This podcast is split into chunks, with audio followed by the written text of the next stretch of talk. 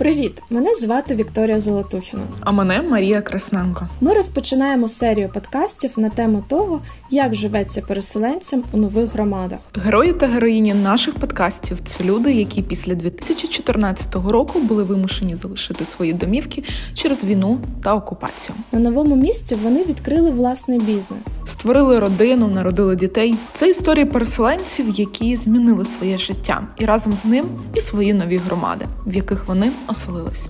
Ми відверто поговоримо про виклики, з якими ці люди стикалися в новому для себе житті, без прикрас та політики, про війну, кохання та нове життя. Кристина Черненко народилася і виросла в Луганську. Останній курс її навчання на факультеті української філології обірвала війна. Кристина була змушена спочатку виїхати до Києва, однак потім повернутися і ще 9 місяців прожити в окупованому місті, працюючи над своєю магістерською роботою. Після успішного захисту у Старобільську, рідному місті її улюбленого поета Сергія Жадана, Кристина остаточно переїхала до Києва. Там вона стала головною редакторкою продакшену «Що там» медіа позитивних новин. В цьому епізоді Кристина розкаже про те, чим пахне Луганськ, де знайти квартиру з вінтажними меблями і як бейсбольна біта може допомогти інтегруватися в столичну громаду. Я а, старт нашого випуску хочу розпочати з невеличкого нагадування на минулому м, нашому записі підкасту з Людмилою Янкіною. Я говорила про одну зі своїх подруг, яка нещодавно в соціальних мережах зробила а, такі короткі відеопублікацію про те, що а, виявилося, що те, як ти пустила коріння, дорівнює те, що а, касирка на супермаркет е, в супермаркеті а, тебе впізнає і говорить, чому ви без пакетика і пропонує екологічний пакет. Тому а, сьогодні ми власне будемо спілкуватися з цією моєю колежанкою, подружкою, якою я пиш... знайомством з якою я пишаюся. Це Кристина Черненко. А, вона у нас головна редакторка продакшену в «Що там?». «Що – це чудове медіа, на яке рекомендуємо всім вам підписатися і отримувати дозу позитивних новин. І тому, Кристина, вітаємо тебе. Вітаю, дякую за запрошення. Дуже рада сьогодні з вами бути. Дуже приємно було почути слова, які ти щойно казала. Дякую. Клас. І Кристина, ми відразу в бій. І власне розпочнемо з того, е, як власне з усіма нашими слухачами, це те, як би ти окреслила себе до 2014 року. Хто ти до цього? Чим займалася, що робила? Тому що питання, хто ти так звучить дуже глобально, філософське, але просто що було цікавого, чим займалася? До 2014 року я була студенткою. Я відносила себе до того прошарку інтелігентної проукраїнської луганської молоді. Я навчалася на факультеті української філології, ходила на всі концерти Жадана. У таке в Луганську було мистецьке арт-кафе, яке називалось Чилаут Донбас, де показували а, якісь артхаусні фільми або старі діснеївські мультики, ще чорнобілі. Там збиралися, дискутували. От е, таким життям я жила. Трохи десь підпрацьовувала дитячим одягом, торгувала у Глорі Джинс, е, отримувала на початок 2014-го, е, 2014-му я отримувала а, ступінь магістра. І життя своє насправді дуже сильно пов'язували з Луганськом, нікуди не збиралися переїжджати. У мене був дуже чіткий і такий е, прозорий план на своє майбутнє. Я закінчую магістратуру, я пишу дисертацію, і я викладаю в університеті на своїй же кафедрі, свою ж спеціальність. Мене кликали, все було дуже прозоро. Е, ба навіть в мене була Марія. У нас е, в Луганську є вулиця Даля, і на ній то були єдині в Луганську будинки, і вони там і зараз є насправді єдині будинки з аркерами. Такий балкончик з трьома віконечками гарненькими. От я мріяла, що я буду викладати в університеті, там пішки до університету близько, і буду жити от в такій квартирі з аркером. в мене будуть книжки. Ну тобто, я мала дуже чіткий план на те, як я буду жити далі. Я б навіть сказала романтичний план, не тільки план чіткий, але чіткий романтичний план на майбутнє. Христина, а що ти можеш розповісти, можливо, трішки про своє оточення, про те ком'юніті, яке е, було розвивалося в Луганську? Зрозуміло, що їх було багато в Луганську, тому що в кожному місті, громаді різні люди живуть, різні ком'юніті, різні інтереси і направлення в людей. Але як формувалось твоє оточення, яке воно було? А, насправді мені дуже пощастило. А по-перше, з факультетом, на якому я в той момент навчалася. А по-друге, я зробила одну добру справу. Я люблю цю історію, що я зробила одну добру справу, і вона перевернула моє життя. Тому ми сьогодні з вами тут е, спілкуємося, і взагалі життя моє таке, як воно є. Я дуже любила Сергія Жадана, бо це така була не знаю постійна і абсолютно вічна любов усіх панянок з факультету української філології, Сергій Жадан. Тим паче, що Сергій Жадан на той момент дуже любив Луганськ. Він до нас постійно приїздив. То були е, безплатні концерти або платні концерти за 20 гривень. Тобто, кожен е, студент міг собі їх дозволити. І ось якийсь момент це був благодійний концерт Жадана з Ойрою. Вони приїжджали неймовірно красива, красивий концерт.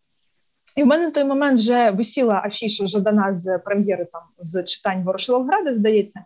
І тут е, я бачу, що якась громадська організація, яку, яка влаштовувала цей е, громадська організація, яка влаштовувала цей концерт, вона шукала волонтерів, які б розповсюдили афіші в моєму університеті. І я там, мені здається, було щось 18 або 19 років. Я думаю, так, це ж я 100 афіш розповсюджу, одну собі на стіну повішу. І я пишу, що Ярославе, добрий день. Я вам допоможу. Ми зустрілися з якимось дядьком, я ще не розуміла, хто це. Це виявився е, тепер. Ми дуже великі друзі. Це був Ярослав Мінкін, голова е, Геостан з Івано-Франківська. Він мені видав ті афіші, от е, і я їх розвісила. Звичайно, 100 не змогла повісити. В мене їх потім було 20, я їх друзям роздавала. От і власне я думала, що на цьому наші е, контакти із цими ГО ми сходили на концерт з моїми друзями з ГО і з Ярославом закінчаться. Але Ярослава дуже гарна пам'ять на людей на обличчя. Він мене після концерту спіймав і сказав: О, це ж ти допомагала розвішувати афіші. Ми зараз йдемо в, в бар е, з Сергієм пити каву. Ти хочеш з нами? Я така. Боже, звісно, хочу. Ось я пам'ятаю, що я вчора студентка, і і Жадан, що такий був довгий стіл в барі зіставили, щоб ми сиділи сиділи всі за одним столом. Я сиділа просто напроти в мене сидів Жадан і їв мандариновий пиріг. І Я Боже! Як все в деталях, насправді це дійсно яскрава подія в житті. Я вийшла з того бару, я телефонувала мамі, мамо, я бачила Жадана, і з тих пір почалася моя дружба із активістами луганськими проукраїнськими.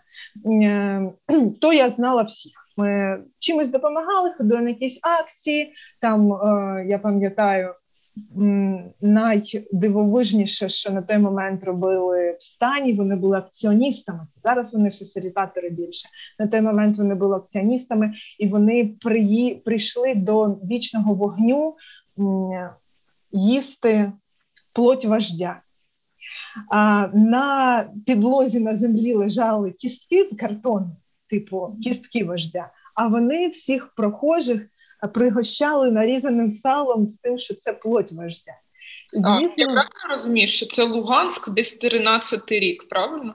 Е, це 12-й був. Це був 12-й. Звичайно, про їх акцію знали місцеві комуністи. Там бабки, шалені е, козаки. Вони набігли, почалася штурханина.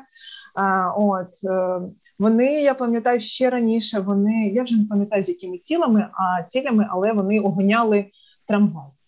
От я вже не пам'ятаю, що вони з ним робили, але це все таки було дуже цікаве. Але дуже креативності прикольно. було багато. Дуже багато. Дуже багато. От Потім ой, що мій улюбленець е, Слава Бондаренка, якого е, хтось може знати, як хлопця, кого три дня катували потім у 2014 році в СБУ. Слава зробив цю ж великолепну ікону з Януковичем. Це був просто портрет Януковича. Е, і знаєте, оця конф... Е, цукерки лежать в таких пластмасових штучках. Він перевернув, наклеїв посередині фотку Януковича. А в отвори для цукерок він вклав якісь камінці блискучі і ходив з цією, е, вийшов з цією Іконою. іконою в місцевий парк, і там також був ад. Ну коротше, от таким е, займались хлопці і е, і дівчата, які були в стані на той момент. Тому оточення моє було такого плану, і звичайно, це були мої одногрупники, однокурсники з факультету, які також е, поділяли наші творчі е, творчі інтереси. Ми були журналісти і видавці, тому це все щось писалося, якісь збірки робилися. Е, таким виходом з тої бульбашки проукраїнської для мене був. Я вже казала, що я працювала у магазині дитячого одягу. І там були зовсім інші люди. І якраз е, моя робота в тому магазині вона припала на початок е, військових дій в Луганську, і вже звідти я дізнавалася зовсім інші думки і зовсім інше відношення до того, що відбувалося. То була територія е, політичних забобонів і теорії заговору. Отак, от скажемо. Мої колеги з магазину говорять. Така невеличка реклама магазину. Насправді я пам'ятаю твою а, чудову історію навколо цієї роботи, взагалі, як це все а, продовжувалося вже в період такої гострої фази. Але знаєш, а, мені дуже цікаво тебе ще запитати одну річ. Вона більше лежить не в площині навіть оточення і того, як ми перебуваємо в бульбашці. А чим для тебе? Це буде дивне питання, але а, мені його з самого дитинства задає мій тато, коли я подорожую кудись в інше місто, в іншу країну, і він завжди, от після переїзду, задає саме це питання: а чим там пахне? Для чим пахне для тебе твій дім, який тобі довелось покинути? Зі спогадів насправді. Е, зараз трохи відступлю і скажу, що після того як Луганськ для мене став недоступним містом, в який більше не можу потрапити, ну теоретично можу. Здається, хтось із моїх колег на похорони матері потрапив в Луганськ, але я таким не промишляю. Тепер мій дім і типу його запахи вони лежать в площині е, міста щастя, і там зовсім інші запахи. Але коли я думаю про Луганськ, насправді це пил. І це непогано. Ну тобто, це не комплімент, це просто Луганськ пахне пилом, бо влітку там дуже сухо.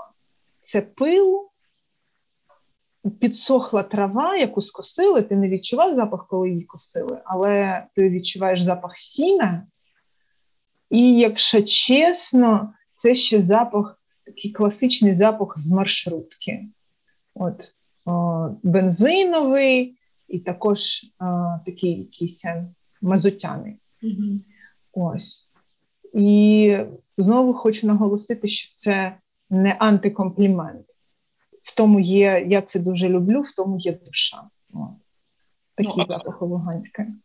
Клас. Просто мені здається, от е, ну дійсно дуже часто люди сприймають так негативно, що от і що ти скажеш, це запах пилу і бензину, це щось погане. Насправді ні, просто от, дійсно такий запах, і це ок, це добре, це дійсно те, з чим асоціюється, і те, що пам'ятаєш. Просто ну дійсно е, такі запахи часом є більш навіть візуальнішими і повертають нас до певної картинки значно сильніше, ніж будь-які інші а, сенсорні речі. Дякую. В мене є ще така думка. Мій від'їзд з Луганську він був дуже з Луганська. Він був дуже ступенчатим, скажімо так.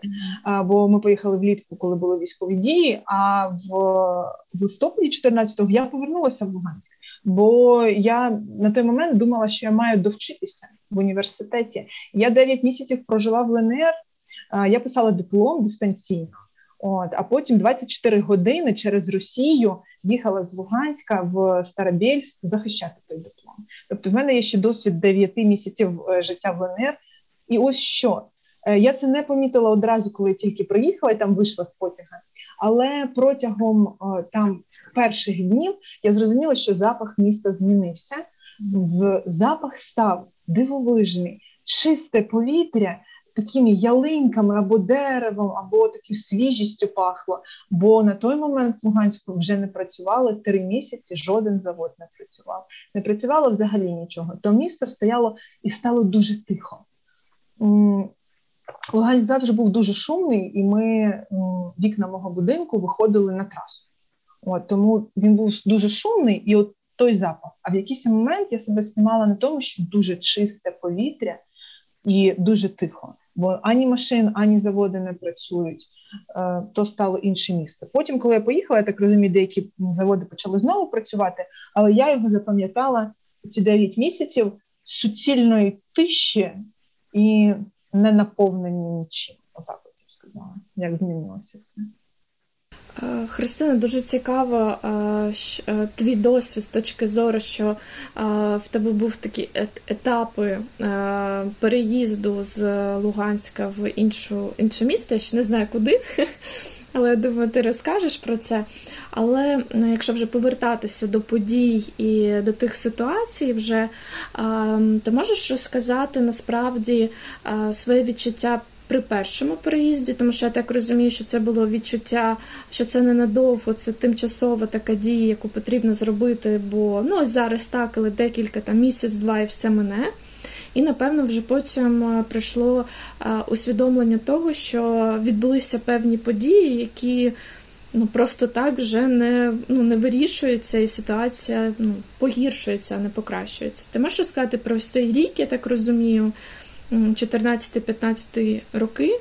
Е, як це відбувалося, які відчуття і що стало тими точками, які змусили тебе все ж таки переїхати, якщо не назавжди, то на дуже значний час? Коли я поверталася під час війни, ми поїхали в Київ, бо нас запросила моя тітка. Величезне дякую всій їхній сім'ї, бо прийняти двох людей на стільки місяців це просто нереально. Ми не думали, я на той момент не думала, що треба знімати житло, бо ми їхали на два тижні. Ось звільнять місто, і ми повернемося. А воно все тяглося, тяглося. І коли мій дядько казав, що Кристина шукає роботу, куди ти зібралася повертатися? Я думала, та що Боже? Я на нього ображалася, думала, чому він так каже, що відбувається? А, І в листопаді 2014-го я вирішила, що все, я маю повертатися на той момент. А, вже й працювала в Києві, але е, університет починав знову працювати. Вони виїхали. Е, Я подумала, що треба вертатися і довчитися, не применшуючи важливості вищої освіти, але я зараз розумію, що то було не обов'язково. Отже, я повернулася в Луганськ. Я вам не скажу, що. Е, От ти зараз сказала, що ти розуміла, що це ненадовго. На той момент я не розуміла нічого. Мені було 22 роки, і моє життя повністю було ну, зломане.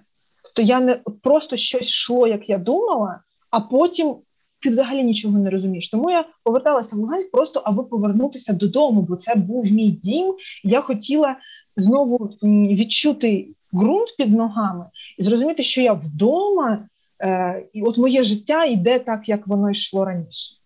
Але, звичайно, повернувшись в Луганськ, я зрозуміла, що моє життя не йде як раніше.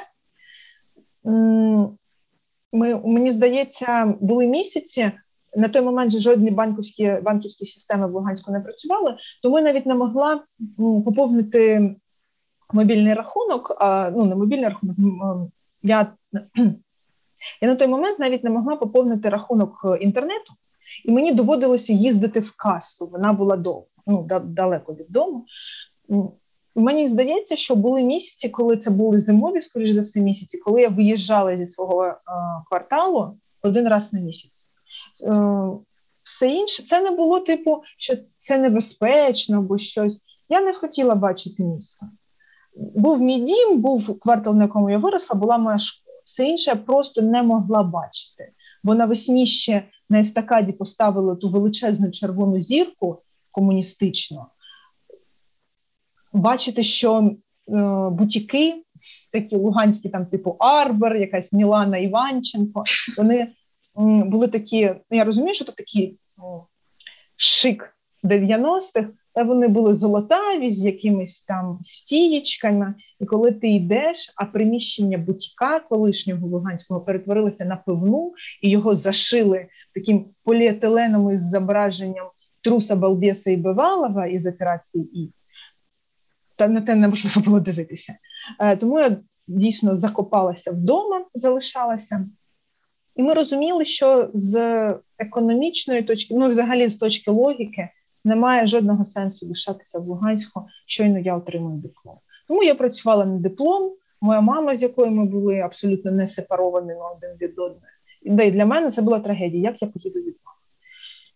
А, Тому це був доволі важкий період, коли я дійсно останні, я думаю, що місяців п'ять перебування в Луганську я себе налаштовувала на те, що з нього прийдеться поїхати в той невідомий, дорослий і доволі жорсткий світ.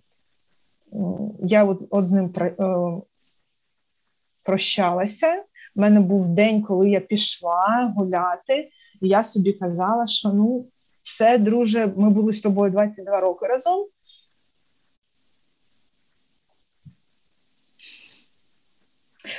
Це тяжко. От.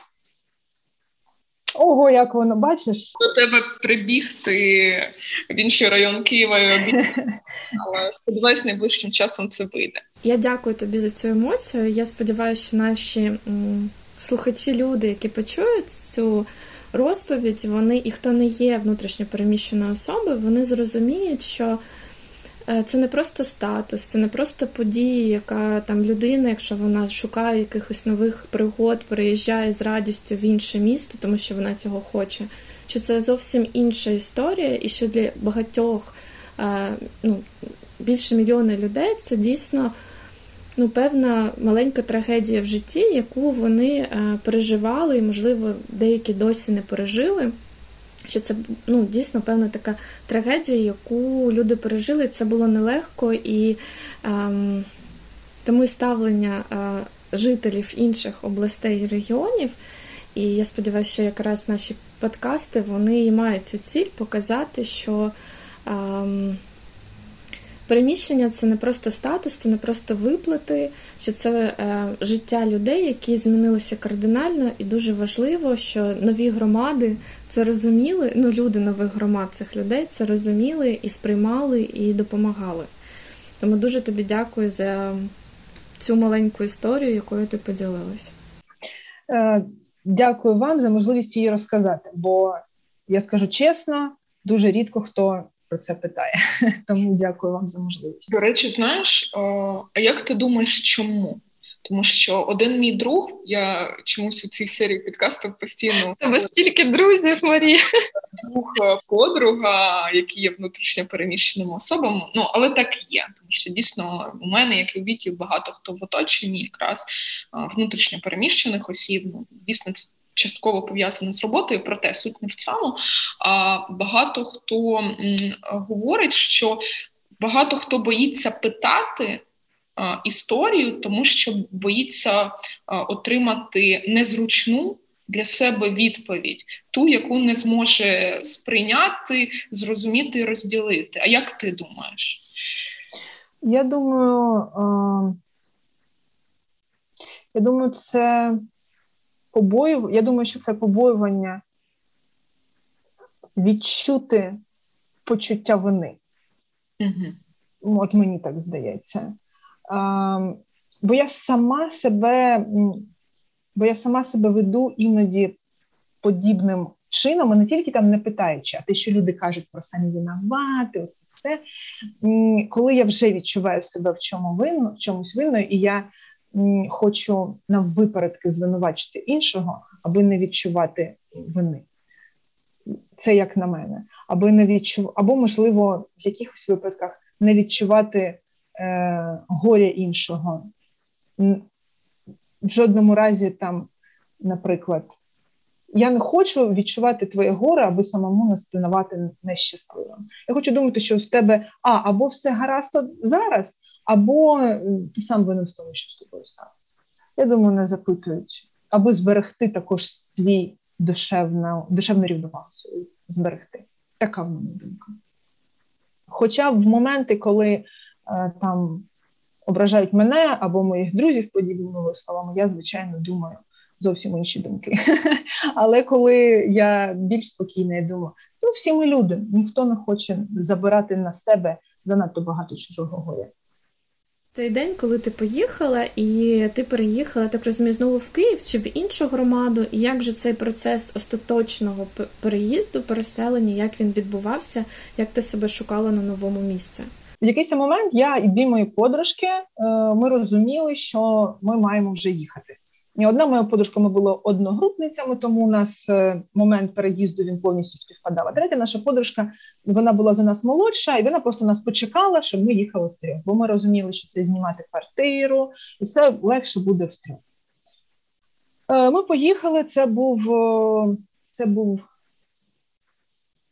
Ми поїхали в серпні 2015-го. Це було таке величезне випробовування, бо на той момент ще не був відкритий КПП на станиці, не можна було пішки звідти піти, можна було лише поїхати через ДНР. Тому ми поїхали з Луганська через а, кордон між ЛНР і ДНР цими чудовими державами. О, там був також таможня, була справжня, просто прекрасно. Ми поїхали через весь ДНР в Константинівку, а, і там звідти поїхали на потязі. Звичайно, ми приїхали в Київ раннім ранком в серпні. Звичайно, нас надурила рієлторка, яка обіцяла нами займатися. Звичайно, нас трьох дівчат водили по якихось страшнючих халупах. Ми приїхали на ДВРЗ, там був е, ну, непоганий дім, непогана квартира. Там було одно, там взагалі не було магазинів, і з вікна вже починався ліс. Ну тобто там межа Києва вже була там.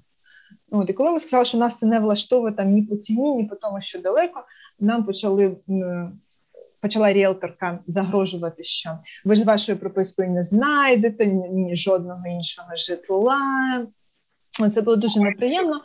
Але погрожуючи нам тим, що з нашою пропискою ми не знайдемо житла, вона забула, яка в нас прописка, звідки ми приїхали. Що якщо ми виглядаємо як три підлітка, це не означає, що ми не можемо за себе постояти. Тому я сказала, так, до побачення, ми будемо шукати. Ми знайшли дуже гарну квартиру. в це також далеко було, але квартира була дуже гарна. До нас дуже е, добре відносили, відносилися і віднеслися одразу е, господарі її. Бо для них було важливо, аби ми просто тримали квартиру, а вона для них цінна дуже тим, що це їх так сімейна реліквія, бо в господаря тут жила бабуся. Тут е, я досі в ній живу. Всі мої подруги поїхали, вже люди змінилися. Я в ній так і живу. Я розкажу трохи потім, чому досі живу. Тут е, вінтажний меблі, тут шафа не дуже, але от за мною стоїть сундук. Це сундук, він вінтажний, він з різьбленими. Там стоїть вінтажний буфет ще в хаті. Е, господарям нашої квартири було дуже важливо, аби ми берегли і попіклувалися. І ми е, складали враження людей, які можуть поберегти їхню квартиру. Тому вони на те, що ти в ній досі, то я думаю, це добре вдалося вже. Це правда. Вони нас запросили. Ми е, жили в цій квартирі, і дійсно з великим теплом відносимося до наших господарів. Це були перші люди, які в Києві віднеслися до нас із теплотою. Пані, яка нам цю квартиру, е, в якої ми орендуємо, вона товаришує з моєю мамою, бо мама приїжджала в гості, і пані Наталя приходила за грошима, і вони спілкувалися. Виявилося, що в обох е, артроз. Ну, все вони тепер там в вайбері переписують. Це вже шість років. Звичайно, що ми вже як рідня. Мені дуже приємно, що з господарями в моїй квартирі склалася така така атмосфера і такі відносини. Ти так зачепила це питання, а ми дійсно вже скільки років, і ми почали про це забувати. І це напевно класно, що ми про це вже забуваємо. Я сподіваюся, що такого немає ні в Києві, ні в інших е, містах України. Але дійсно з цієї 14-15 роки. Я сама це чітко пам'ятаю, тому що коли і я а, ну, мала знімати квартиру, мені задавали це питання просто, тому що ну, ці роки Е, що чи ну, з якої області України я. Тобто, дійсно, ми а, забуваємо, що не всі, тобто тут не потрібно дійсно говорити, що всі люди, всі люди, які здавали квартири, так себе поводили, але дуже багато людей просто не давали людям зняти квартиру тільки через те, що вони або з Донецької, або з Луганської областей, або з Криму. Тобто, дійсно, це була ну, для мене це був е, шок дикий, тому що я не розуміла в чому побоювання, чому так стається, але це був дійсно такий великий ну, я не знаю навіть назвати такий негативний феномен в суспільстві, коли під час такої трагедії багато людей, тобто це не поодинокі випадки, а дійсно дуже багато людей не здавали. І просто щоб зараз наші слухачі розуміли, наскільки важко було е, людині, особливо якщо це ну там можливо, ви як три дівчинки до вас ну краще поставилися, так і дуже добре, що ви знайшли таких господарів, але умовно там хлопцю або чоловіку, який без сім'ї зняти квартиру там з Донецької чи Луганської області, це було просто щось ну, надзвичайна ситуація. Тобто, треба було там не знаю скільки квартир переглянути, щоб знайти людину, яка погодиться. Знаєш, я тобі скажу, переглянути це ти вже дуже позитивний сценарій назвала. Тобі в більшості там на стадії просто комунікації з ріелторами, з власниками відмовляли.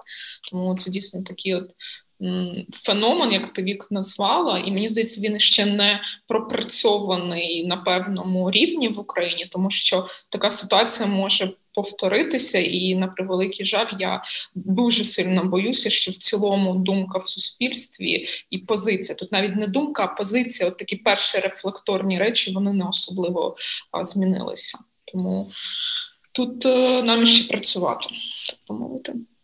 Але, Крістино, ми тебе повернемо якраз до твого нового дому. Як він тебе зустрів, окрім класних вінтажних речей, я б так сказала, які хочеться побачити. Е, нам з дівчатами дуже пощастило, бо 9 місяців, поки ми були в ЛНР, всі наші друзі друзі вже були в Києві, і вони тут вже е, вкорінилися. В них вже було житло, в них вже були налагоджені зв'язки. І м, наші друзі, наші е, викладачки з університету, які також переїхали і вже тут довго були. Е, через друзів друзів якраз нам знайшли в одній конторі два місця, і ми пішли е, з однією з моїх подруг працювати, перебирати папірці, працювати з CRM, з S1 е, в компанії. Е, якщо чесно, не знаю, вони дуже дивні. Я напевно про них розкажу так. Е, вони знаєте, за чим займаються. Якщо думаю, що не треба про це розказувати, вони мені не подякують. Оці конкурси, типу левеня, кенгуру, е, оця вся єрунда, шкільні олімпіадки, де ти там закреслюєш, а потім, якщо переміг, тобі блокнотик. Вони, наче деякі з них вже заборонені в Україні а деякі ще ні. І от та, в якій ми працювали, вона ще ні, але вони бояться, що щойно їх назва пролунає десь в ефірі. Міністерство освіти про них згадає і моментально їх прикриє. Тому е, я зараз офіційно скажу, що е, ми працювали в фірмі, яка працювала е, зі сферою освіти. Це була така поточна, монотонна робота, опрацьовування заявок, е, там грошові перекази вносиш в С1. І це також були переселенці. От що головне. Вони були переселенці, в них той самий бізнес, він був в Луганську. Але коли почалась війна, вони виїхали в Київ. Вони декого зі своїх працівників вони забрали, а дехто обрав інший бік, то у них е, залишились ті люди.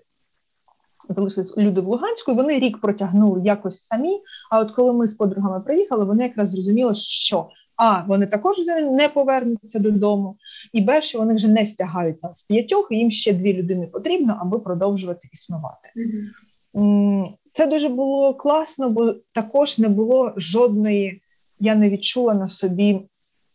Не знаю, там ксенофобії якоїсь або е, упереджень, бо всі були свої.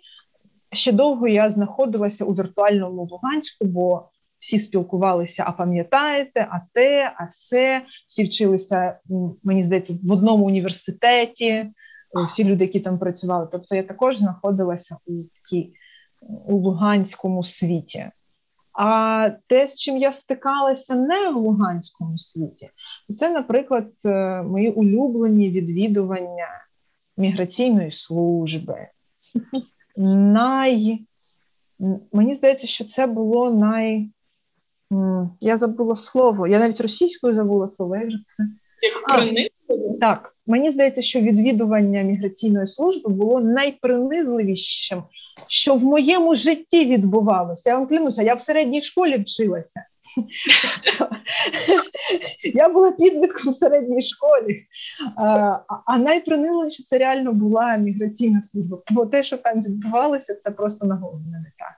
Я тут таку примітку зроблю якраз для слухачів і слухачок. Ті, хто слухає нас вперше цією темою тільки починає цікавитись. На початку внутрішнього переміщення в Україні працювала неймовірно дивна система, коли внутрішньо переміщена особа мала отримувати спершу довідку внутрішньо переміщеної особи в управліннях соцзахисту, а потім щопіврічно підтверджувати факт свого проживання у державній міграційній службі.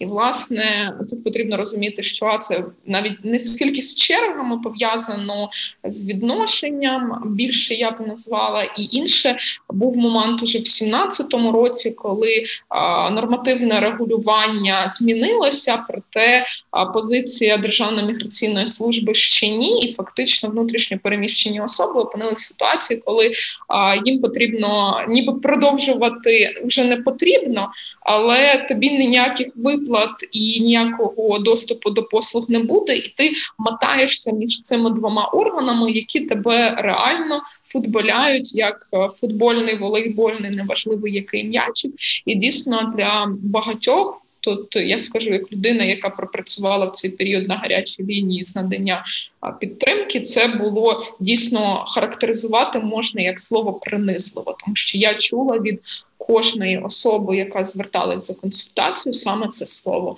нам принизливо.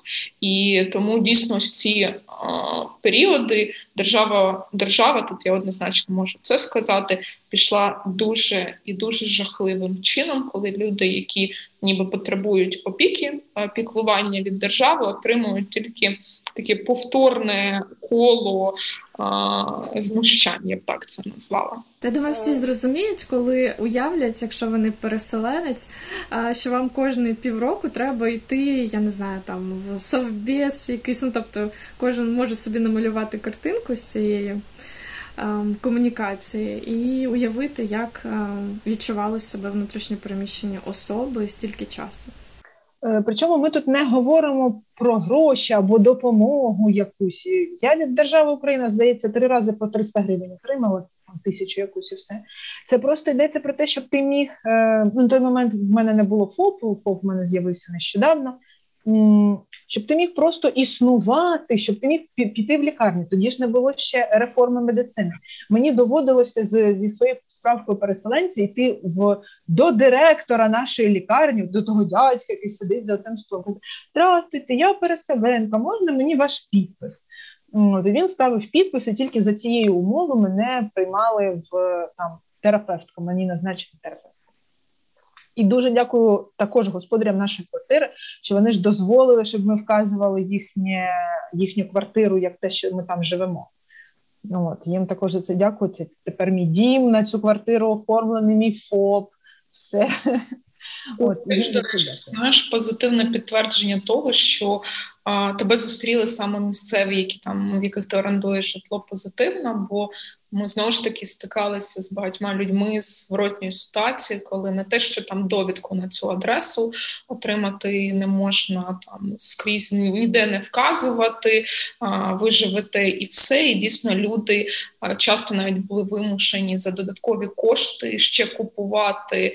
А, місце, так зване фактичне місце проживання, аби його вказати при отриманні довідця, відповідно далі там отримання всіх інших послуг. Тому це дійсно принизлива штука, і а, я думаю, тут ти Кристина також погодишся, що ця довідка має скоро піти в прах уже з такою. Абсолютно, абсолютно. Вона вже е, мені не потрібно, аби ходити до лікаря. Вона вже не потрібна мені, аби працювати з податковою. Хоча вона допомогла мені, бо саме з е, довідкою переселенця я змогла просто піти в будь-яку податкову і зробити собі ФОП. І вже вона навіть пішла в минуле, коли їдеш Луганською областю по КПП, і раніше дуже хлопці бачать луганську прописку і починаються пляски з бубном. І вона мене дуже рятувала. Тож, бачите, у мене от проїзний на метро Київський, то я в Києві живу. Вже й цього зараз не потрібно, тому вона в мене також дуже довго лежить за обкладинкою паспорта. Я її звідти не доставала. Це дуже приємно. Кристина, але повертаючись е, знову ж таки до цього, що е, ти вже в Києві і є певне коло співробітників, колег, які також з Луганську, що у вас було таке ком'юніті своє, напевно, комфортне, так, тому що це ще були якісь спогади, ностальгії, і це було більш комфортніше. Але як ти сама сказала, що ти виходила з цього, іноді з цього з цієї кулі ну, будемо називати її такою луганської кулі, виходила у світ е, київської кулі. І ну, зіштовхувалися, як ми говорили про цю довідку, її підтвердження кожні півроку. А що ще мож, можеш ти розказати про ці перші етапи взагалі становлення в громаді?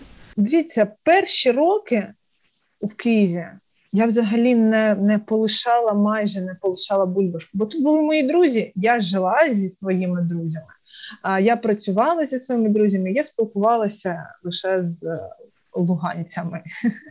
От. Але потім, звичайно, це такий абсолютно природний процес інтеграції. Він відбувається. Люди.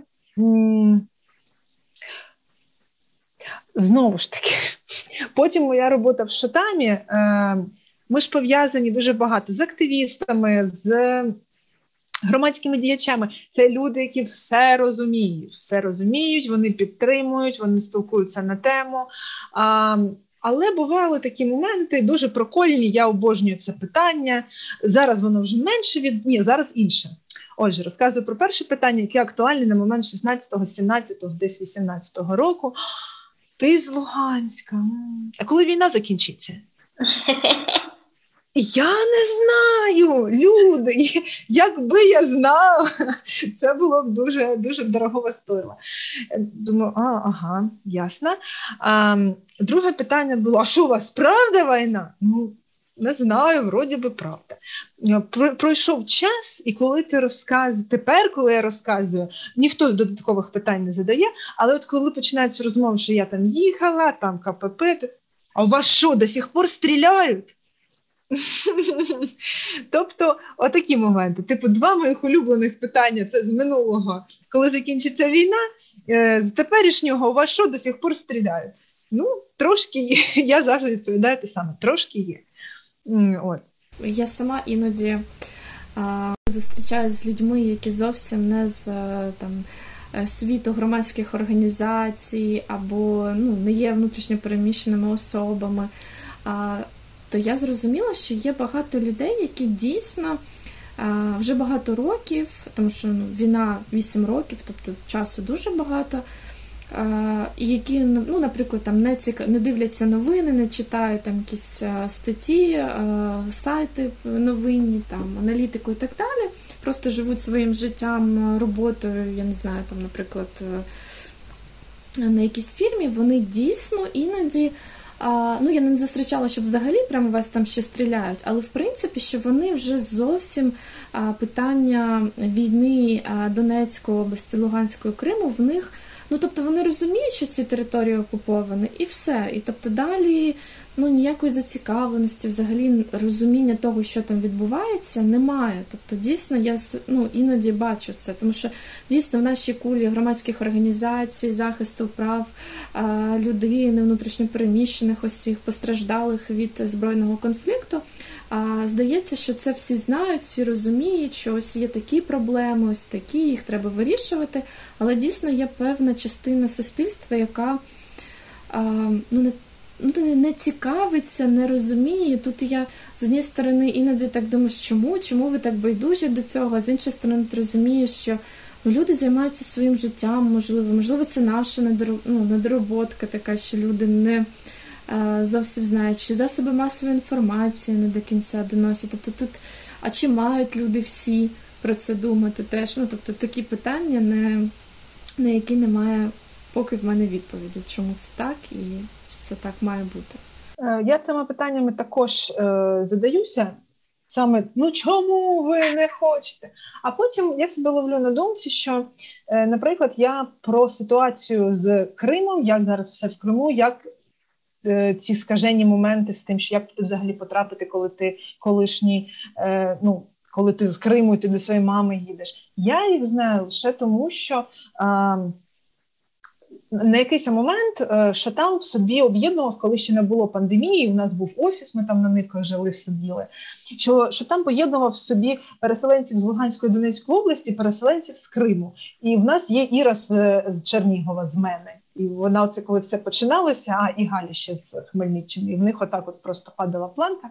І, і дівчата, які в Крим до матерів їздили, вони розказували і про 6 годин на тому абсолютно крижаному вітрі, коли він дує з моря і тебе зносить, і про те, як там. Тобто, коли я ображаюся, що хтось не хоче або там якось так. Ну, так, ображаюся. Коли я ображаюся, що хтось не хоче знати про мої проблеми, я думаю, як багато я знаю про проблеми інших людей. От таким чином.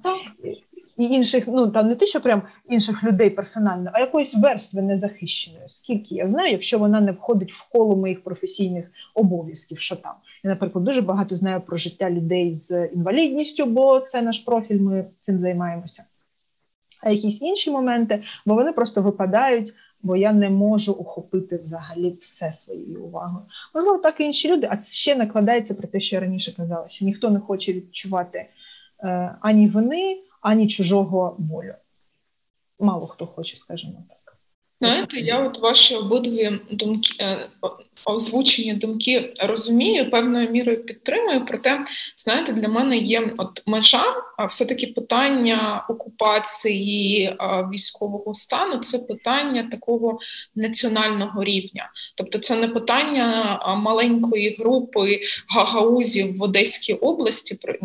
Я я не ображаю цією повагою до гагаузів цією повагою, просто це є там специфічна тематика. А тематика а, тимчасової окупації це все-таки питання країни, в якій ти проживаєш. І для мене це в певній мірі також індикатор того, ну не не те, що яким ти громадянином є, а яка твоя позиція і що тебе цікавить у цій країні. Тому що ну я не можу поки що для себе персонально змиритись з тим, що люди ну умовно не знають, що війна в Україні триває. Але це там персональна тільки моя думка, і якщо у вас вона інша, ви можете її висловлювати і з задоволенням почуємо ці аргументи.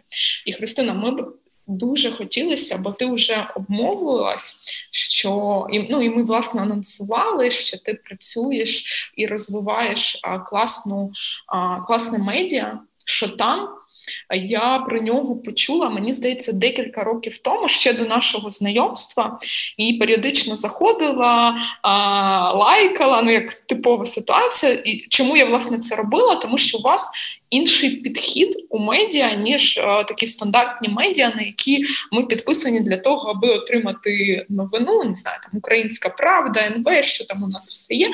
Розкажи трішки, що для тебе значить шота, ну і відповідно слухачам взагалі що це таке і чому.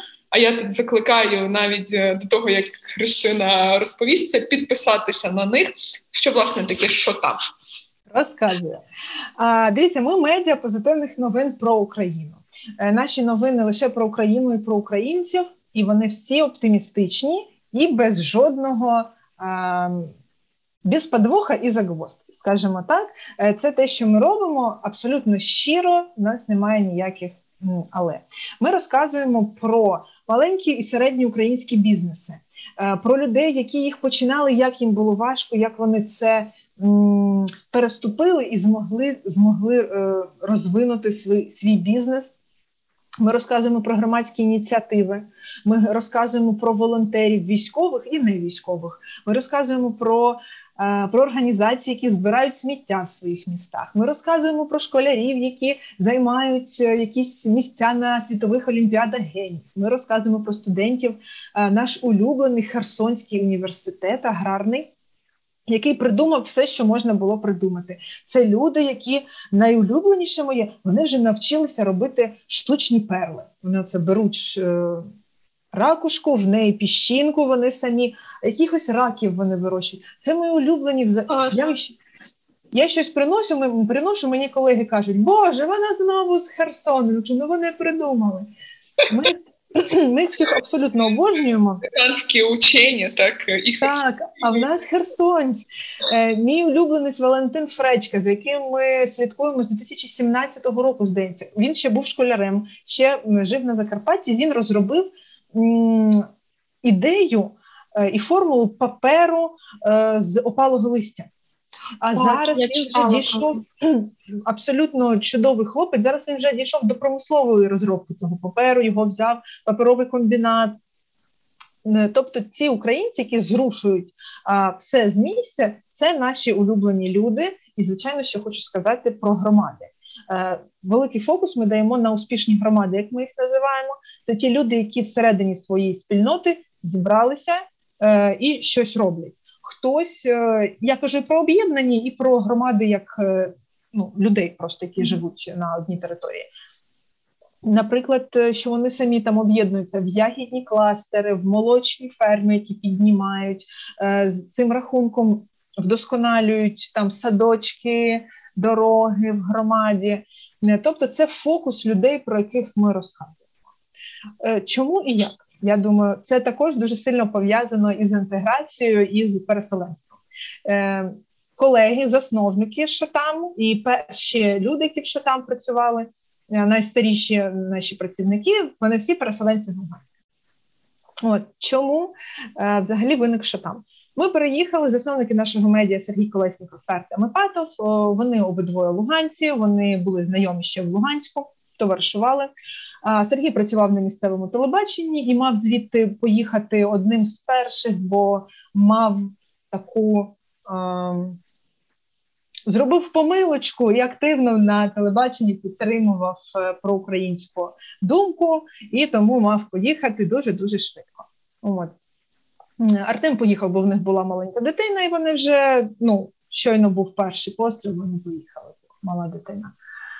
От і декілька років, здається, перші роки три вони працювали окремо. Сергій працював на телебаченні, і воно повністю його він каже, на якомусь моменті телебачення почало мене знищувати, бо він там з 30 днів мав пів пів вихідного, і це там е, ТРК Україна, всі ці людські історії страшні. Він каже: Я вже був не живий, не мертвий. Артем працював десь в ІТ, я працювала у підвалі е, моєї освітньої організації. Ну просто там реально був підвал. Я три роки там відпрацювала чи два. Там не було вікон. Просто коли ти не бачиш три роки світла взагалі. Ну, Ми коли потім в Шатамі свій перший офіс зняли, а з нього так на нивки був е, вид. Я просто отак от могла е, півгодини дивитися у вікно. І в якийсь момент е, хлопці зустрілися.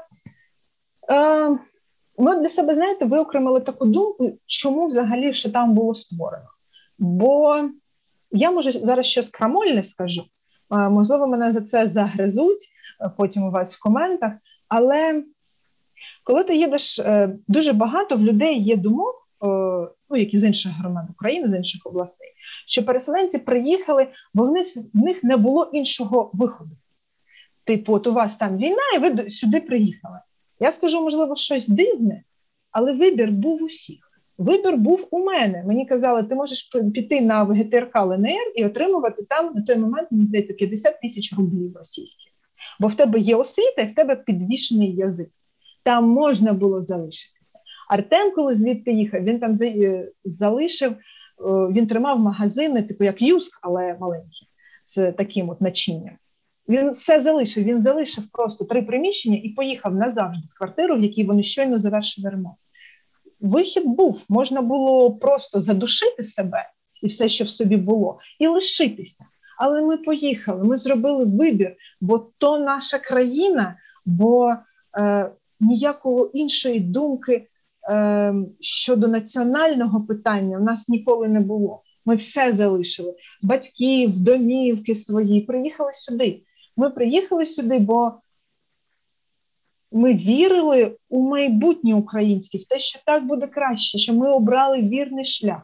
І в якийсь момент вже йде там третій рік війни, і ми бачимо, що хлопці бачать, що всі медіа в Україні вони забули, що ми обрали якийсь позитивний шлях, і що ми йдемо в світле майбутнє.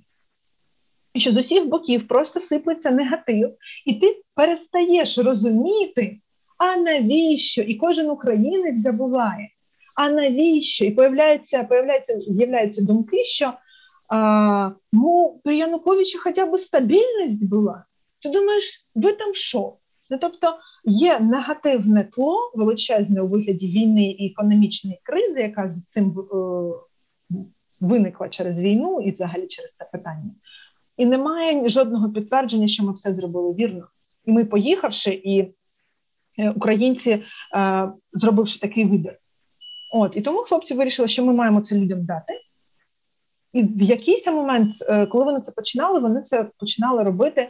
Просто це було їх хобі. Вони зібралися на кухні е, і подумали, що ми можемо робити. Сергій сказав, що я вмію писати сценарії. А Артем сказав, що я вмію робити графіку, анімації. Що ми можемо робити? Ми можемо робити кепшн Вони на кухні придумали цей шотам на назву під пиво. От. В Артема на кухні придумали цю назву і почали щось самі робити. Там потрошку виходили спочатку анімашки. Спочатку ми не дійшли до того, що це мають бути кепшн відео. і Хлопці робили анімаційні такі ролички про громади. От потім Сергій каже: ага, простіше ж буде робити кепшени, бо не треба малювати все, можна просто збирати з того, що є вже в інтернеті. От вони там декілька моментів цих зробили. На них вийшли грантодавці, це були UCBI, американські партнери. І вони запропонували це було дуже дивно, бо не було ні ГОшки, нічого не було. Вони кажуть, ви ж медіа. Хлопці кажуть, ну ми медіа. Давайте ми вас підтримаємо і там от, е, позитивну агенду. І хлопцям довелося все самим зрозуміти. Як відкрити ГО, як отримати грант, як за нього звітувати? В них там мільярди помилок були, е, типу, що якісь там бюджети на рекламу, вже по факту, а за щось їй ж треба за ну, сплачують, е, дадуть грошей за це по факту вже виконання. А за що заплатити? Вони там перші три місяці вже й позвільнялися з робот, на яких вони працювали, а довелося в рекламу вкласти усі гроші, які дали на існування. Там це була просто неймовірна історія, бо їм треба було власну душевну потребу в у цьому обґрунтуванні для себе мати тому о, закрити і мати підтвердження. Тому так з'явився шитам. І на той момент, коли вже трохи щось налагодилось, і Сергій з цими грантами, з усіма адміністративними моментами, в нього вже не було часу писати сценарій. Він запросив мене і мою подругу, е, бо ми знайомі ж всі луганці, знайомі. Він пам'ятав, що ми пишемо. Він нас запросив писати сценарій.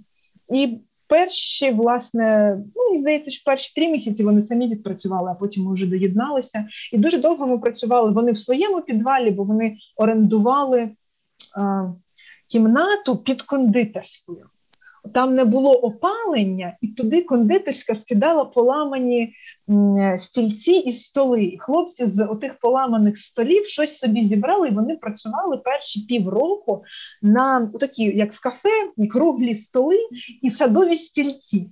Аромат, хоч був з кондитерською.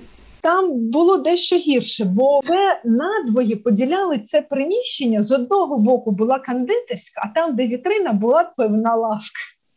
Тому запах там був певної лавки, а не кондитерської. Воно ще не опалювалося. Ну там, коротше, це був жах. І от е, в якийсь момент, нарешті, вони змогли з'їхати з того підвалу. Ми зняли таку маленьку кімнатку на нивках в нивки БЦ-центр, чи як це так називався. І нарешті ми змогли з моєю коліжанкою звільнитися з того місця, де ми працювали. І нарешті перейти в шитам і вже робити шитам як свою основну роботу. І це було ну неймовірне щастя, бо в якийсь момент я про це часто дуже кажу. Що в той момент, коли я їхала з Луганська в 2014-му, я не розглядала свій диплом про вищу освіту як запоруку того, що в мене буде що поїсти. Я загляда... я розглядала як запоруку того, що мені буде що поїсти, мою трудову книжку, в якій було півтора роки а, праці продавцем першої категорії одягу. А це значить, що мене могли взяти в якийсь класний магазин, типу Adidas. То на момент, коли я їхала, я була впевнена, що моє життя зруйноване. Що я ніколи не буду працювати журналістом за своєю спеціальністю, ніколи не стану медіакомунікантом. Все, тепер треба щось шукати, треба десь перебитися, аби оцей злам пережити, щоб можна було щось поїсти. І думка про те, що ого, якось можливо, це якось вивернулося знову на нормальну колію, і я знову можу бути журналістом, я можу знову заробляти гроші словом, а не тим, що я вас один вбиваю. А скажи зараз, а, ти на початку говорила, що в 20, ну, свої 20 з хвостиком років, і ще до початку війни ти знала, що ти хочеш бути викладачем на кафедрі, а, там, квартиру. Чи є зараз ось ця картинка? Е, я вам більше того скажу: в мене немає аркеру, але я живу саме в тій хаті, в... і вона виглядає так, як я хотіла, і вона наповнена так, як я хотіла. Ви знаєте, тут ж така думка, що подвоха нет, але є загвоздка. Завжди в голові щось тобі не дає бути абсолютно щасливим, прийняти і е, засвоїти це, типу. Так, але дійсно я зараз розумію, що я живу в своїй там юнацькій мрії. От в мене квіти, мої книжки, там мій торшер дуже гарний. Мій торшер. От. А, Так, ця картина, і більше того, я нещодавно про це думала. Е, у тій моїй юнацькій картинці, е, отой дом з аркером, на який я дивилася на вулиці Даля, поруч була дитячий майданчик. А в мене якось е, ще з там з юності, з підліткового віку, оцей дитячий е, крик, коли вони дуже і багато вони граються, він є синонімом ну, спокою і типу довольства. Все добре, діти граються. Такі от у присмерку, коли сідає сонце, і от вони десь граються, так це здалеку цей звук. Він повністю мене заспокоює і дає думку, що все йде добре. То от я живу навпроти дитячого садка. Я ніколи малих не чула, бо карантин і повністю мої робочі дні з їх робочими днями співпадали. А коли почався карантин, і вже так закінчилася гостра фаза, що дітей не пускали у садок, і вони почали ходити в садок, і це зранку я там влітку просинаюся, починаю працювати, і вони кричать. І для мене повністю закривається ця думка про те, що е, насправді я живу в своїй е, юнацькій е, мрії. Я для себе це зробила в Києві. Я її отримала моє життя не було зруйноване, як я думала у 2015 чи 2014 році. Можна я хочу дуже скористатися твоїм вмінням е, смачно і красиво е, підбирати асоціації, картинки, так це описувати. І дійсно, як е, Марічка на початку пригадала твій пост в Фейсбуці, я так розумію, про ось цей магазин, там де тебе впізнала м, продавчиня і запропонувала пакет екологічний. Можливо, ти зараз також можеш. Е, Дати одну чи декілька інших асоціацій, які ем, тобі дають е, думку і не знаю, е, впевненість в тому, що вже ось ця інтеграція в Києві. Е, вона, ну якщо не завершилась, але вона вже відбувається. Ось це зараз відбувається. Можливо, в тебе є якісь такі історії ще цікаві. Така історія в мене є, бо більш, більшість років, які я прожила в Луганську, я прожила на одному е, кварталі. Е, ми там всіх знали. Моя мама досі живе в Луганську, вона досі е, спілкується з людьми. І я пам'ятаю дуже добре, що коли вона йшла вулицею, вона от просто привіт, добрий день, добрий день, вітаю. Вона ще працює в у сфері з людьми, тому це просто привіт, привіт, привіт, привіт, привіт. Я якось про це забула, бо деякі речі ти втрачаєш, і доки тобі не нагадають, що ти їх втратив, ти навіть цього не помічаєш. Я нещодавно виходила також з магазину тут в себе на районі. Дуже довго переїхавши в Київ, я казала в, в мене на кварталі. на кварталі. Тепер я кажу, вже все інтегрувалася на районі. В нас на районі. Це е, точно своя. Так, я йду з АТБ, і тут два хлопці йдуть. Я так розумію, що вони колишні ну, однокласники, ну тобто, а зараз вони ж такі постарші, мабуть, студенти. І от вони е, один одного побачили, підійшли і так по чоловічому, так як чоловіки, е, поздоровкалися за руку. І не сказавши один одному ні слова, типу, привіт, поздоровкалися і розійшлися. Я зрозуміла, що от вони живуть в ком'юніті. В них їх світ, їх дім наповнений колишніми однокласниками, одношкільниками, е, хлопцями, з якими вони ходили там на якісь кружки. І мені так стало о, блін. Але я розумію, що е, це не тільки одна касирка мене впізнає, вони всі мене впізнають. Мабуть, це через цю ще сітку яскраву екологічну. Він каже: А, я бачу, ви без сітки сьогодні, то вам пакетик треба біорозкладний же, вірно. І думаю, ого. Потім е, ще коли заходжу в інший супермаркет, мені касирка каже: Ну да, пакетик вам не треба, картки покупця у вас немає, і вам вона не треба. Розраховуватись, ви будете карткою. І така до. І це було таке типу, як вони мене пам'ятають. Це перше. О, моя улюблена історія. У нас тут є така не дуже, як це, я не знаю, як правильно з е, соціальної точки зору сказати.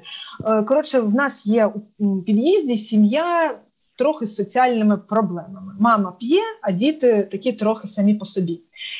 Е, от коли малі малі були малі, ми казали, блін, бідні діти, все таке. А тут малі виросли, і це абсолютно закономірно, що вони повністю наслідують мамин шлях. То минулої зими у нас почалось у під'їзді відбуватися величезні е, скупчення підлітків, які п'ють, курять, кричать. Ми поліцію викликали і все, і вже їх і лякала. Це працювало не дуже добре. І ось в якийсь момент я виходжу, вони ще агресивні, малі. Ось в якийсь момент я працювала, і я витикаю навушники, думаю, що відбувається? Просто бійка. Я вилітаю, взуваюся, хапаю битку, яка в мене тут в хаті стоїть. Я вилітаю, і я бачу, що там вже е, ну ж підлітки, вони там двометрові, широченні, що вони вже моїх сусідів-пенсіонерів починають тиснути там в. Думаю, Боже, я вилітаю з тою биткою, і моя сусідка зверху, абсолютно професорська така дружина, вона хапає ту битку і ляпає когось по горбу нею. Я така, Боже, я ж її не планувала використовувати, лише вийти з нею. Я так тихенько в неї забираю, думаю, ой-ой-ой. Ну, коротше, ми малих витиснули з під'їзду, таким чином, що я йшла, так тримала битку перед собою, я тиснула на малих, а ззаді, е, позаду йшли всі мої сусіди, вони ругалися, а я тиснула. І так ми малих витиснули з під'їзду. А, І виявилось, що потім ми вийшли подивилися з балкону, що їх там було чоловік 20. Просто на той момент, коли я вийшла, вже більшу частину з них сусіди самі е, вигнали. То тепер в під'їзді мене сусіди з, е, почали впізнавати, вони зі мною здоровкаються. А на сусідських зборах ми нещодавно збиралися. Мені сусід каже: А, це ж ви, дівчина з биткою з другого поверху. Я така думаю. О, інтеграція в громаду. Дівчина з биткою з другого поверху. Це я. Тому в мене непогані е, відносини з сусідами. Також разом ми тут е, топила нас сім'я з верхніх. Е, верхнього поверху, то ми тут рятувалися, розшукували їх всім під'їздом. Е, маю інтеграцію з сусідами, ми, типу, друзі. Е, також, окрім касирок, е, в мене добрі відносини з баристами. Я вже пам'ятаю, в кого яка е, зміна у кав'ярні. Вони пам'ятають, яку каву мені треба готувати. А з такого, що я от відношу, і типу думаю, о, ну я в Києві окей. А, Наприклад, я можу пройти дуже складним маршрутом, не дивлячись в мапу. Тобто я розумію, як все побудовано, і вже можу там десь пройти. Для мене це також. А найголовніше я думаю, це найголовніша думка, яка це окреслює, це те, що коли я приїхала в Київ, я не хотіла я не хотіла переїжджати саме в Київ. Мені було все одно.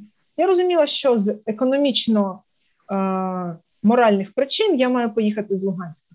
І оця думка, що все насправді закінчилося, все моє щасливе життя, Просто мої подруги обрали Київ. Я сказала, ну окей, я там хоча б знаю, вони ніколи не були в Києві до цього. А я ж влітку війну прожила, в тітки вже щось знала, думаю, поїхала, так буде простіше. І перші роки, чесно, я відчувала втому від нього, відчувала навіть якусь таку відразу. Дуже багато людей, все постійно сіре, ти постійно сидиш у підвалі. Я працювала на станції метро Вокзальна на той момент. Вокзальна не найкраще місце, аби любити Київ. От, І в мене була така якась втома і відраза була. Я так не хотіла тут бути, і не і, але я правильно розуміла, що я б не хотіла бути, мабуть, ніде, бо мене вирвали, і це не пропрацьована просто травма. Я розуміла, що проблема не в Києві, проблема в мені і в цій ситуації. Проблема у Володимирі Путіні. От. І найголовніше, що в якийсь момент я прокинулася. Е, я не знаю, коли це сталося, просто я жила і зрозуміла, що я тепер я люблю Київ, що мені приємно. Що коли я там їду е, метро, і метро виїздить з тунелю на міст, я от бачу, що там Київська лавра і Родіна Мер. Я на них дивлюся, вони такі яскраві світяться у сонечку, і мені класно. І, Або я десь іду там Пушкінською. Мій друг в нього кав'ярня на Пушкінській. Як я йду, думаю, я зараз прийду, мені там зроблять мою улюблену каву. От. Я інтегрована, е, я тут тепер, типу, мій дім. От тепер в Києві мій дім. І більше за це. Просто любити Київ, коли ти виїжджаєш на Южний міст, на південний міст, а там світиться батьківщина мати. Складніше було, я їздила до подруги в суботу, також через міст. Ми виїздимо на міст, а Київ просто сірий. Він просто у нього відтінки темно-сірий і темно-темно-сірий. І навіть в той момент я відчула, що о, прикольно. Тут і так може бути, і сіре красиве. А, І те, що я, от іще яка думка, що я тепер, як і кияни, які довше живуть, або там корінні, або довше живуть, е, я разом із ними дуже недовольна тим, що все позастраювали, куди не подивишся, скайлайн споплюжили. Також для мене було дивно, що ми от їхали по південному мосту. Я дивилася, скільки там тих коробок вона будували, жахливих, просто жахливих. Бувають, неначе ще нічого ЖК, просто якийсь очоловійник. І я так обурювалася, бо я прийняла думку, що скоріше за все, це місце, в якому я буду жити далі, в якому я буду дорослішати, де буде жити моя сім'я. Я б не хотіла, аби не знаю, чи будуть в мене діти, але я б не хотіла, аби там мої племінники, мої хрещеники жили в місті, е, яке просто вже буде виглядати як ну, як якийсь жах. І те, що я пов'язала своє майбутнє з Києвом, це дуже дуже багато для мене сказало. Я зрозуміла, що прийнято це мій дім. Клас, круто. А скажи, от ну це неймовірно насправді цінно, і я тут скажу, що я дуже рада, що ти внутрішньо прийняла. І ну, я впевнена, що це чудове відчуття після того, що ти переживав там свідомо або несвідомо в попередні роки. А скажи ще, чи є якісь очікування від міста, від держави? Що ти хочеш щось отримати від них, тобто умовно, знаєш, ну є відчуття, що все ми прийняті, але чи хочеться чогось більшого в плані підтримки? Я я скажу вам чесно, після того прийому, який ми отримали 2014-2015 році, я від держави не очікую взагалі нічого. Я Було б дуже добре, якби держава нас хоча б не, не коцала далі, якби нас просто залишили в спокої і дозволили робити те, що ми робимо. От. І знову ж таки, Е, просто час е, мені показав, коли були президентські вибори от у 19-му році, ми ж знову стояли 696 в черзі, аби отримати корінець, аби потім проголосувати за президента. Я на президентські ходила, бо вважала, що це мій громадський обов'язок. Ну, типу, я і перші відстояла, і другі відстояла там в цих чергах за карішком на голосування. На парламентські вже не ходила, бо в мене не було часу, я працювала. Ем, це вже 19-й рік, і ти розумієш, що нічого не покращилося нічого не стало простіше. Тому, слухайте, я вам чесно скажу: з соціального боку ми не чекаємо, бо насправді, е, якщо не брати до уваги ці моменти там з голосуванням, з міграційною службою, з тим, як я отримувала закордонний паспорт, це комедія в п'яти актах, бо три людини приведи, які до, до, докажуть, що ти це ти. Насправді, якщо це не брати е, з ФОПом, як ФОП, неначе я, як всі українці, ніде ніде не обділена. У соціальній сфері, бо я не маю дитини, не там не б'юся за садочки за школи, я цих проблем не знаю, як на мене. Я б хотіла від держави аби вона відвоювала мій дім назад. Це найголовніше, що я б хотіла отримати від держави. Все інше е, ми самі допоможемо. Я сама на себе візьму відповідальність за своє життя. Е, оформимо ФОП, е, дякую за медреформу. Нормальний в мене класний сімейний, дуже його люблю. Держава насправді робить для нас. Але найголовніше, що я б хотіла отримати, це реінтеграцію Донбасу назад. От. Все інше ок. Дякую. Е, я думаю, тут ми всі разом розділяємо бажання, щоб відбулося відбулося повернення. Точніше, мені насправді не зовсім подобається слово повернення. Я б сказала, ну, відновлення відновлення. Здається, поки що це така характеристика краща, хоча я навіть персонально для себе ще в процесі того, яке дієслово коректніше е, використовувати. Але в будь-якому випадку ми говоримо про те, що ті, хто вимушено покинув дім, зміг до нього повернутися, побачити своїх близьких, свої місця, де було їхнє дитинство. Тільки і звісно, тут таке обумовлення, якщо ви самі цього хочете, тому що а, люди всі різні і потреби також різні. Ми тобі, Христина, дуже дуже дякуємо. Це була дуже приємна розмова. Е, дякую, е, дякую, що покликали. Дякую, що я змогла е, сказати якісь дуже важливі для мене речі, те, що я б хотіла, аби люди почули, бо ми в Шатан також розказуємо про те, хто ми, звідки, як це для нас. Але агенда наша така, що ми маємо розказувати про проблеми, розказувати про те, як її закрити, або про те, як вона вже закрита. Це таке питання, де а та тема, про яку ми сьогодні розказували, це сфера, в якій ставляться питання. А на жаль, ані відповідей на них на них досі нема, ані вирішення. Тобто, ми можемо лише шукати зараз моменти. Я рада, що ви дозволили мені пошукати якісь відповіді разом із вами. Дякую. Дякую, і ми раді, що ми трішки допомогли і тобі в пошуці. Я думаю, тим слухачам, слухачкам, які будуть слухати, тому що мені здається дуже цінно задавати питання, навіть якщо відповіді на них немає, тому що в обмірковування, в певній рефлексії ми знаходимо щось, що а, нас приводить до цих відповідей. Даний подкаст створено командою громадського холдингу Група впливу в рамках проекту посилення демократичних процесів участі та політичної включеності за підтримки Національного фонду на підтримку демократії. Підписуйтесь на нас в соціальних мережах: Facebook, Instagram та подкаст-платформах.